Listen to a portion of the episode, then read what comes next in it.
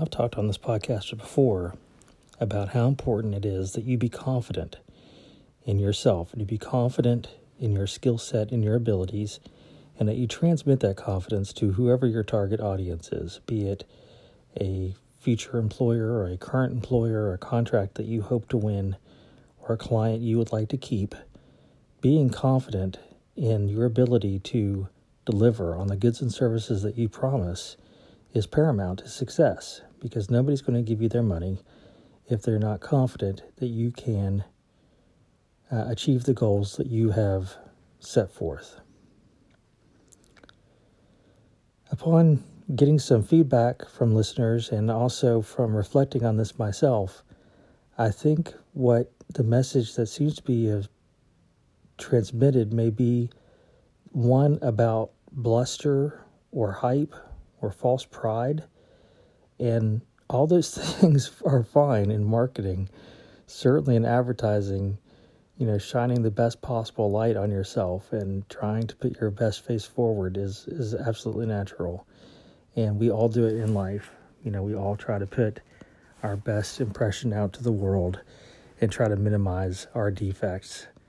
But that's not really what I'm talking about. What I'm talking about is real, true confidence that comes from assuredness and a sense of real worth. That you know what your real worth is, and that you know what your true value is, and that you're not willing to compromise on your real worth. Now, that's a lot. That's a whole lot to take on, but I'm going to try to share some thoughts that I hope will translate with you and that you could take with you, and hopefully to further achieve whatever the goals are that you set forth for yourself in your career. That you could be really confident in your abilities to achieve whatever you've set forth and to do the things that you want to do and to see through and to have that point of pride that despite the adversity or despite the challenges that you may face or will face for sure in the course of your career, that despite that, that you put your best foot forward and you swung for the fences, as I like to say, and uh, that you did the thing. There's a lot of people in the world that talk about doing the thing and that they could do the thing or they would do the thing if only. And there's a precious few that actually do the thing.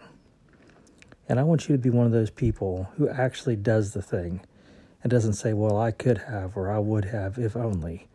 If only is for people who talk, and doing the thing is for people who do. And it's important in your career success and in your personal brand that you show that you can do the thing and that you have a record of doing the thing and not just talking about it. It's not just talk, it's real. Let's make it real. I want to thank you, as always, for your generous feedback and comments that you've given me to me to uh, through the course of email and direct message on Twitter, telling me what's working for you and things that you've tried that have been a success in your life. And I, I really value that. I really appreciate your reaching out and letting me know what you like about what you're hearing and what's working for you. It really, really helps me and gives me the motivation to keep doing what I'm doing. I really believe in what I'm doing, and I'm trying to help people with my knowledge and what I have to share with the world. And so getting your feedback is of great value to me, and I really appreciate it. If you have any comments or feedback regarding this podcast or anything that you hear or something that's working for you, you too can reach me at getmemichaelmack at gmail.com or find me on Twitter or Instagram at getmemichaelmack. You can also visit my website at getmemichaelmack.com G E T M E M I C H A E L M A C dot com.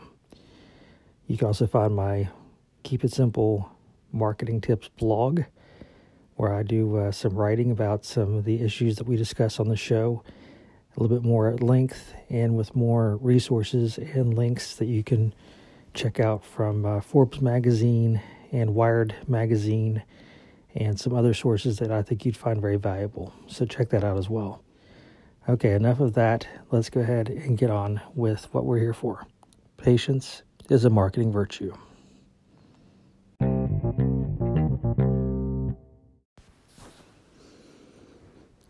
I'm oftentimes inspired by people who are of great success in their lives and, by all accounts, have no reason to doubt their abilities, and yet have lingering and even debilitating self doubt in the back of their mind. I don't find that inspiring because I think it's a virtue or because I think that that makes them cool. I find it inspiring because it lets me know that I'm not alone and that there are other people who are a success in their lives. And even despite how successful they are and all that they have achieved, that they still wonder if they're really as good as they think or if they really have accomplished the things that they've set out for themselves. The reason I find that inspiring is not only because I'm not alone, because I suffer from these things too, but also because it shows that success is really quite fragile and it really is based on your perception of that success. It really has very little to do with the tangible outcomes of success or failure. It really has everything to do with your perceived value and your perceived worth and your perception of what you've accomplished as being real. And the transmission of that is, again, confidence. Now, I know I'm kind of speaking in circular logic, so I'm going to give you two examples of people that I've heard interviews with that I was shocked that they were always uh, doubting themselves and doubting their abilities and and thinking that they weren't even sure they had anything to offer. And to me, it's just ludicrous that these men, both of them are men, had these crippling self doubt, but in spite of the fact, they were very, very successful in their careers. Now, the first one may come as a surprise to you, I don't know. And if you're a little bit younger, then you may even have to Google this person to find out who they are. But I saw an interview on CBS Sunday Morning a couple years ago with uh, the I guess, country pop singer Kenny Rogers. And by all accounts, Kenny Rogers has been a very, very successful entertainer and singer and songwriter. He's had a number of hits, you know, in the 70s and early 80s and whatnot, and uh, has accomplished a lot in his life and has really a lot to be proud of, really. He's done very well for himself. And in the course of the interview, he mentioned to the interviewer that every time he goes on stage, right before he's supposed to go on stage, that he still worries that nobody's going to be out there to see him perform, or that he's not going to be able to sing the songs the way that he would like, or that he's going to forget the lines, or something, something ridiculous. He's been doing this for decades. He's been performing in front of audiences for decades, and yet he still has worries and doubts about his ability to do the thing that he has won, you know, international acclaim for doing. It's just ridiculous. But again, the point remains that Kenny Rogers has self doubt. And I find that just incredible and also kind of touching and humanizing in a way.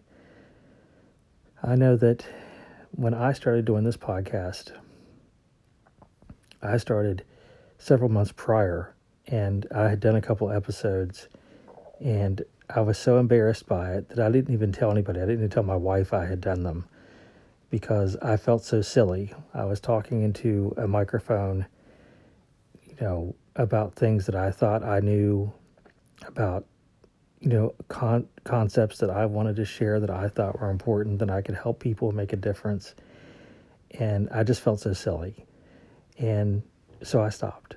And I said, "Oh, this is this is ridiculous. Nobody's going to listen to this thing. It's not going to matter. What are you doing? You know, this is uh, you need to you need to know where your talents lie, and it's not in talking into your microphone and thinking that somebody's going to care." And so I put down the podcast for several months, and I, I nearly walked away from it. And I don't know what it was exactly that brought me back, but I do know that at one point I thought to myself, you know what? I don't care if anybody does listen to this thing. It's not really about them. This is really about me. And it's about what I want to do and what I want to accomplish and what I want to share. And I want to have a record out there of me talking to a potential audience at least and hoping that somebody's out there listening and that they hear what I have to say and it helps them in some way. Is there anything better than that? So I've picked up the line and I've consecutively made this podcast for several weeks now. And I've had some, you know, moderate success with it so far, and I'm very, very pleased.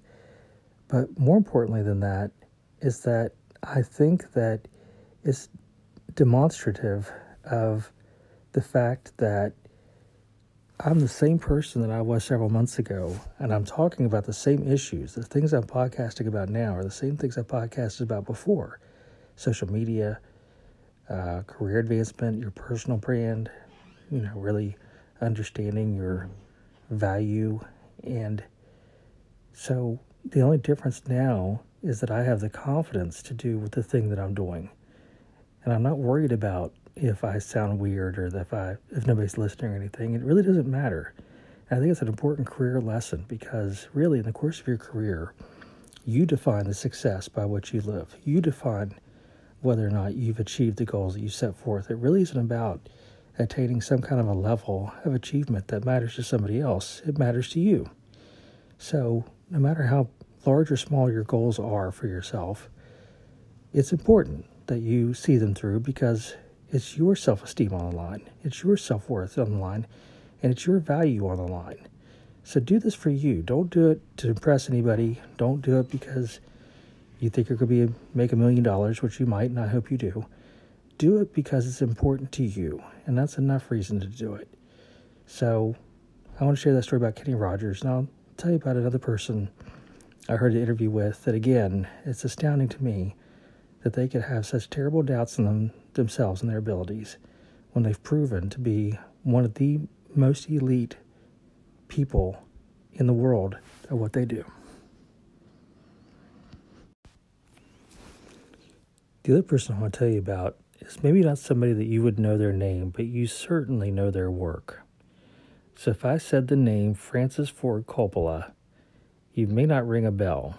But if I said The Godfather or The Godfather Part 2, you would know exactly who I'm talking about. Francis Ford Coppola directed The Godfather, The Godfather Part 2, and Apocalypse Now, and a myriad of other films that have reached critical success, uh, award winning success. And I heard an interview with Francis Ford Coppola not long ago wherein he talked about and this isn't you know in the early days when he was just starting out as a director and a filmmaker this was in the last couple years that he made a film that he wasn't certain was going to be any good. And it really bothered him. He thought oh my gosh am i ever going to be a success? And again i, I was stag i was just uh, floored. I mean the guy directed according to most film experts as being one and two of the top films of all time, the best movies of all time. The Godfather and The Godfather Part 2 are considered, you know, incredible film classics. And so, how on earth could this guy think that he has nothing to offer or nothing that he has achieved when you've already arrived? You don't have to do anything else in your life, as far as I'm concerned, to be considered a success. But again, it really doesn't matter what he had achieved in the past because the success or failure was not really about the work. It wasn't really about the films or the awards or anything of the acclaim that he got. The success or failure that he felt was in between his own two ears and in his mind, in his mind's eye, and the version of himself that he saw, he did not see himself as a success. And so that was what was critical. Now, Fortunately, that has not stopped him from making movies. It's not stopped him from venturing into other industries where he is successful. I think he owns a vineyard now and he's now making wine with tremendous success with his wine business, which is good for him. But again, the idea that even somebody who is as successful as Francis Ford Coppola could have doubt and could wonder if he's any good at what he does um, just shows the power and the staggering, debilitating power of self doubt and how dangerous it is and how it can really keep you locked into not putting yourself out there. Feel of fear of failure is real. It really is. It's palpable. And it can really keep you from wanting to achieve things that are important to you in your life. And that's the last thing in the world that I would want for you or anybody would be to not take the chance because you're afraid that you're not going to make it it's true what they say that the things at the end of your life that you really regret are the things that you didn't do, the chances that you didn't take when you could have.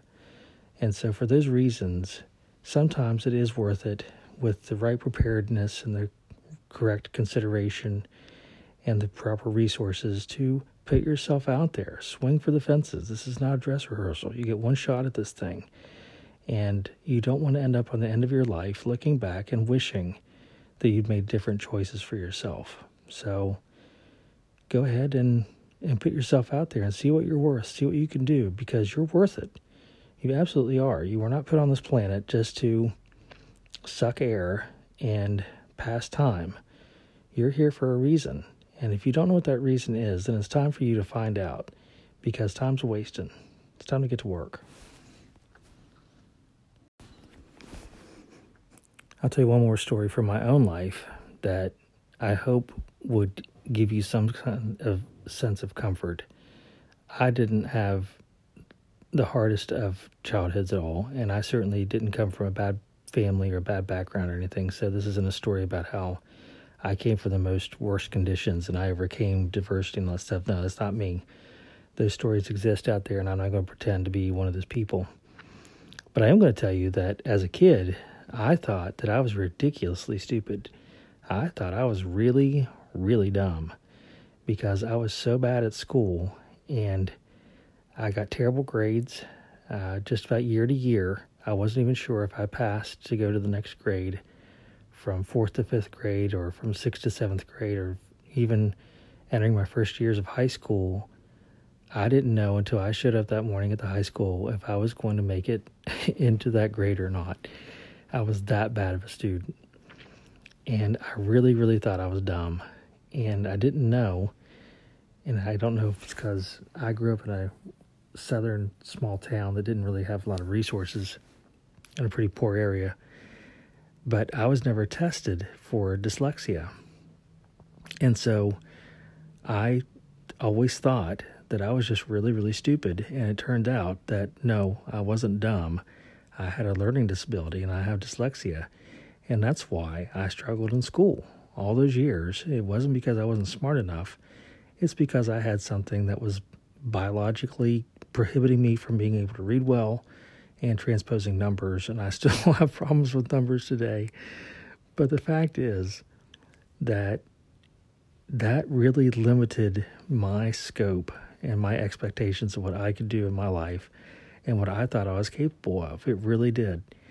And so for a long time, I kind of just limited myself to say, well, I'm really good in these couple key areas, but that's about it. And I can never do anything more than that. And that's okay. I could be a success here, and I won't be a success anywhere else. But, you know, I can live with that. It's important to understand your limitations, right? You're not always good at everything, and certainly you don't have to be, and that's okay. So, I got through the first 10 plus years of my career as an art director and working in advertising and creative communication with, with good success. I was very successful in my career and I was very happy. But I always get the nagging feeling that if I had more education or if I tried to get more education beyond my bachelor's degree, if I tried to go to graduate school, could I actually do it? Could I really make it into graduate school? And I was really hesitant because I did not want to fail in graduate school. I didn't want to get there and find out I was too dumb to be there and that, you know, why did I even bother? And I talked to a friend of mine who was going through a doctoral program at Ohio State at the time. And he was very smart. He was getting his doctorate in, I think it was environmental engineering or something. And I asked him, I said, Do you think I'm smart enough to go to graduate school? And he said, Of course. Why would you think you're smart enough to go to graduate school? Of course you are. I said, Well, I, I'm not really good at reading and math, you know, like it's hard. And he said, Right. And I said, So isn't that a lot of what graduate school is? It's like a lot of reading and stuff? And he said, Yeah, that's a lot of graduate school, is a lot of reading. I said, Well, you know, that's probably why I shouldn't bother then because I have this you know, reading disability. And he said, no, that just means you have to try harder. You may have to work harder at it than the other students in the class, but that doesn't mean you're dumb. and certainly doesn't mean you shouldn't try. Well, for whatever reason, I took the initiative and I took the graduate requisite exam and I got a decent enough score to get accepted into graduate school at Marshall University's School of Journalism and Mass Comm. I spent the first full semester and a half in that program sure that I was too dumb to be there and that I really didn't belong.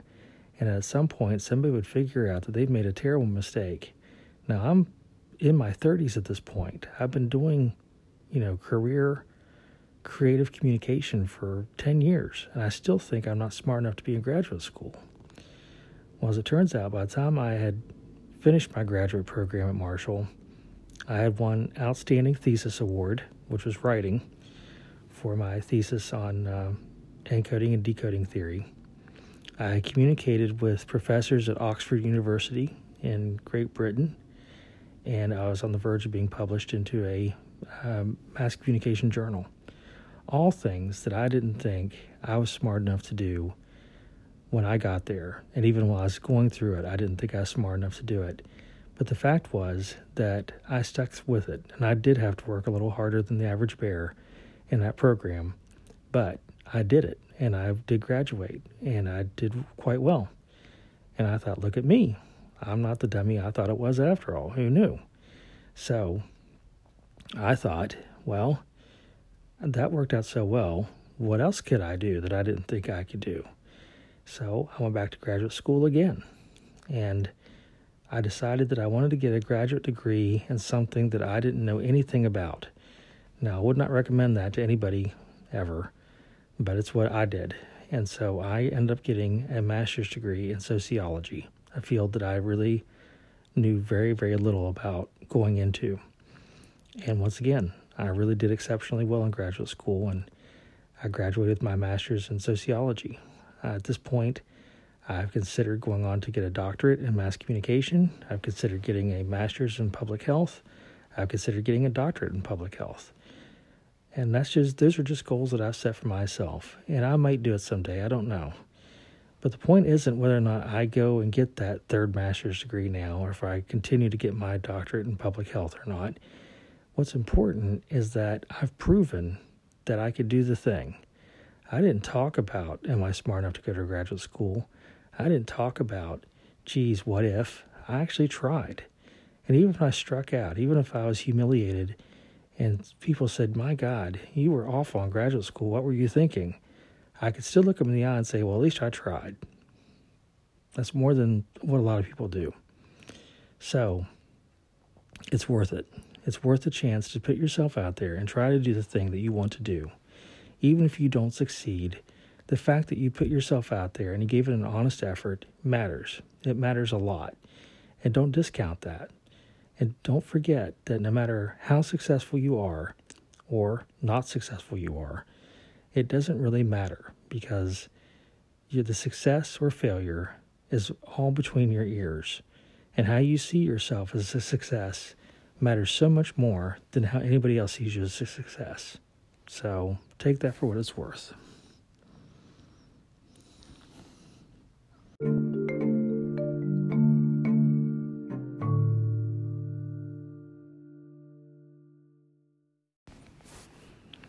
Okay, that's all I have for you for this week. Again, I hope that you found this to be somewhat comforting in knowing that some of the smartest, most accomplished people that I know and that I've met have also had some of the greatest self doubt in their abilities. And that can really be debilitating and really scary and even sad that some people can be so talented and don't want to put themselves out there because they're afraid that they won't be able to do the thing that they really want to do.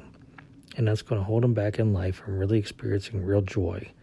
The joy that comes from trying and the joy that comes from just even participating in life. I'll tell you one more quick story and I'm going to I'm going to end this. So my dream as a kid was to be a professional baseball player. And the only thing that prohibited me from fulfilling my dream was any lack of ability to play baseball whatsoever. I loved baseball. and I was terrible. I couldn't even make little league. Like I tried out for little league, and then I couldn't even ride the bench. I was that bad, and so I was really heartbroken that I I couldn't even. I literally couldn't even be. I, could, I was so bad I couldn't even make a team. So when I was working in my later years, the place I was working at developed a softball league.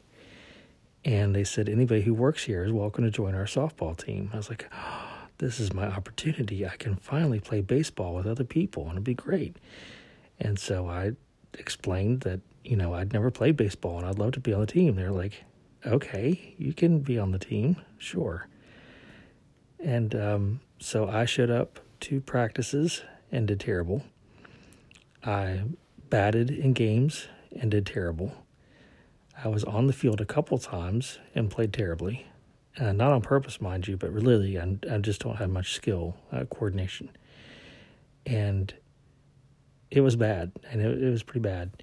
But the fact was that one time, I remember one time, I can still remember in my mind's eye, I was at bat and I swung and I hit a single into the shallow outfield, enough to get me on base.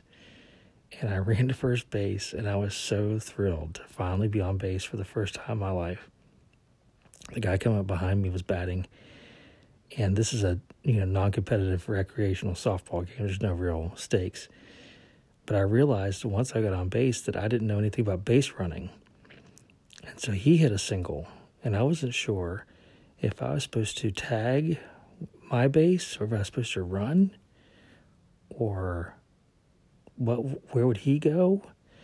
And so for a minute there, I just kind of stood there on my base, and he's running right at me like, "We gotta move, gotta go." And uh, they tagged me out because I was an idiot and didn't know how to run bases.